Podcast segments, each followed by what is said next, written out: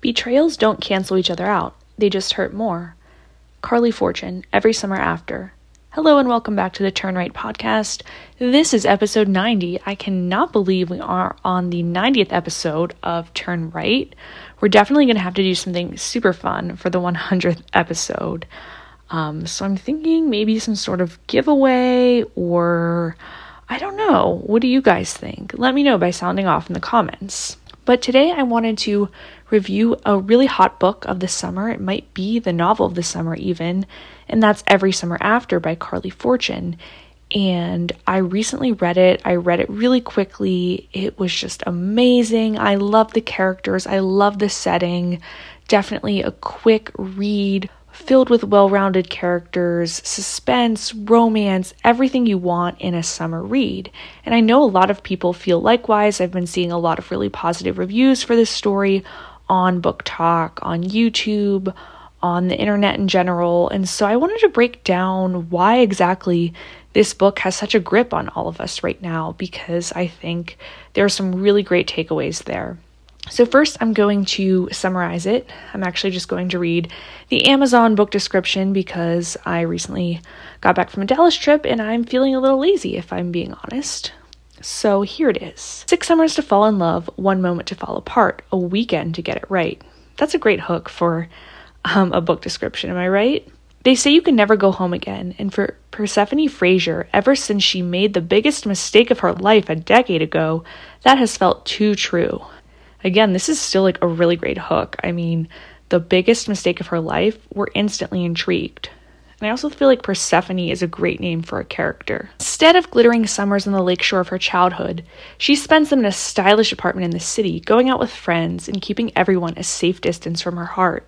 Great comparison between her past and present until she receives that call that sends her heart racing back to Barry's Bay and into the orbit of Sam Florek, the man she thought she'd never have to live without. Ooh, hints of extreme and exciting romance. For six summers, through hazy afternoons on the water and warm summer nights working in his family's restaurant and curling up together with books, medical textbooks for him, and work in progress horror short stories for her, Percy and Sam have been inseparable. Interesting that the author gives so much detail here about exactly who these people are.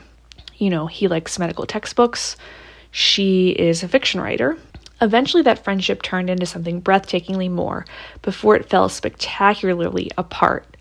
When Percy returns to the lake for Sam's mother's funeral, their connection is as undeniable as it had always been.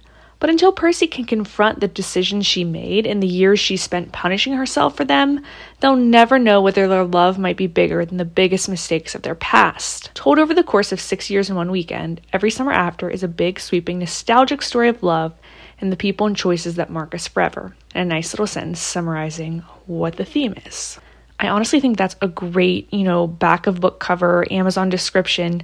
Like, that really hooks me. If I hadn't known anything about the story, I definitely would read it. But here are four reasons why the actual novel is so good. Number one, it hits on this great category, this nice sweet spot that fulfills all the check marks that I think you really want in a novel. It's a summer romance combined with coming of age and voicey chick lit. It is a strong category and it encompasses many subcategories that many people like reading about, and it delivers on all of these elements. It delivers on the great voice. It delivers on the hints of chick lit. It surely delivers on the romance. The romance is very intense and we can watch the characters grow up and evolve, all told from this great point of view, this sort of humorous, lighthearted way of seeing the world. It just creates like the perfect summer novel. So I think that's what makes it really enticing. It's everything that people want in a book. And this author is really delivering on all of these promises. And so I think that it makes it feel really complete for most people, and that's a big reason why people like this story. Number two, suspense. The novel is very suspenseful. The author really keeps us wanting more by revealing a little bit at a time about the romance and about their past. Um, we get a cliffhanger chapter after chapter, and I don't think that's that common in romance. A lot of times, romance is not that suspenseful. Authors rely on, you know, maybe the physical attraction between the characters or the characters' personalities. But I think this was really well executed, and it was almost executed like a thriller where we're just getting like little hints at a time, and that really makes us read fast and want to read more. I think first we kind of wonder, like, is something going to happen between Percy and Sam? And then we're like, when is he going to kiss her? And it's like, when are they going to make love? And when are they going to make up?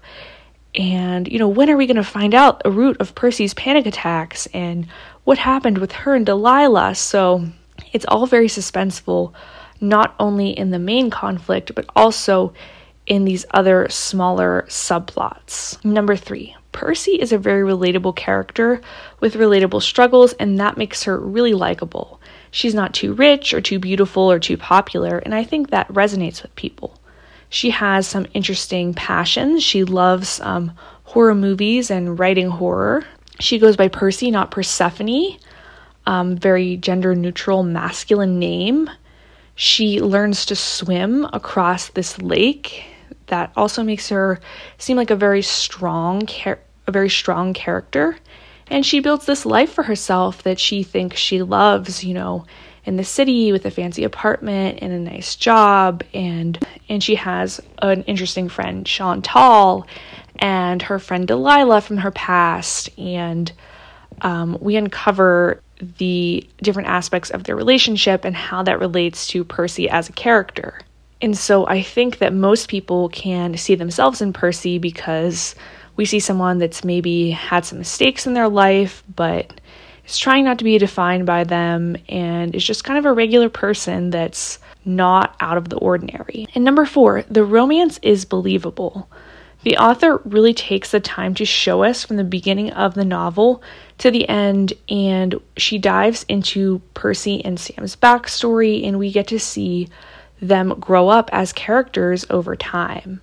That makes the romance believable, and we can really see it from end to end. There's also this certain softness about Sam that makes him attractive. He seems like a very soft character that maybe wouldn't be someone in a traditional romance that we would be rooting for the main character to have a relationship with.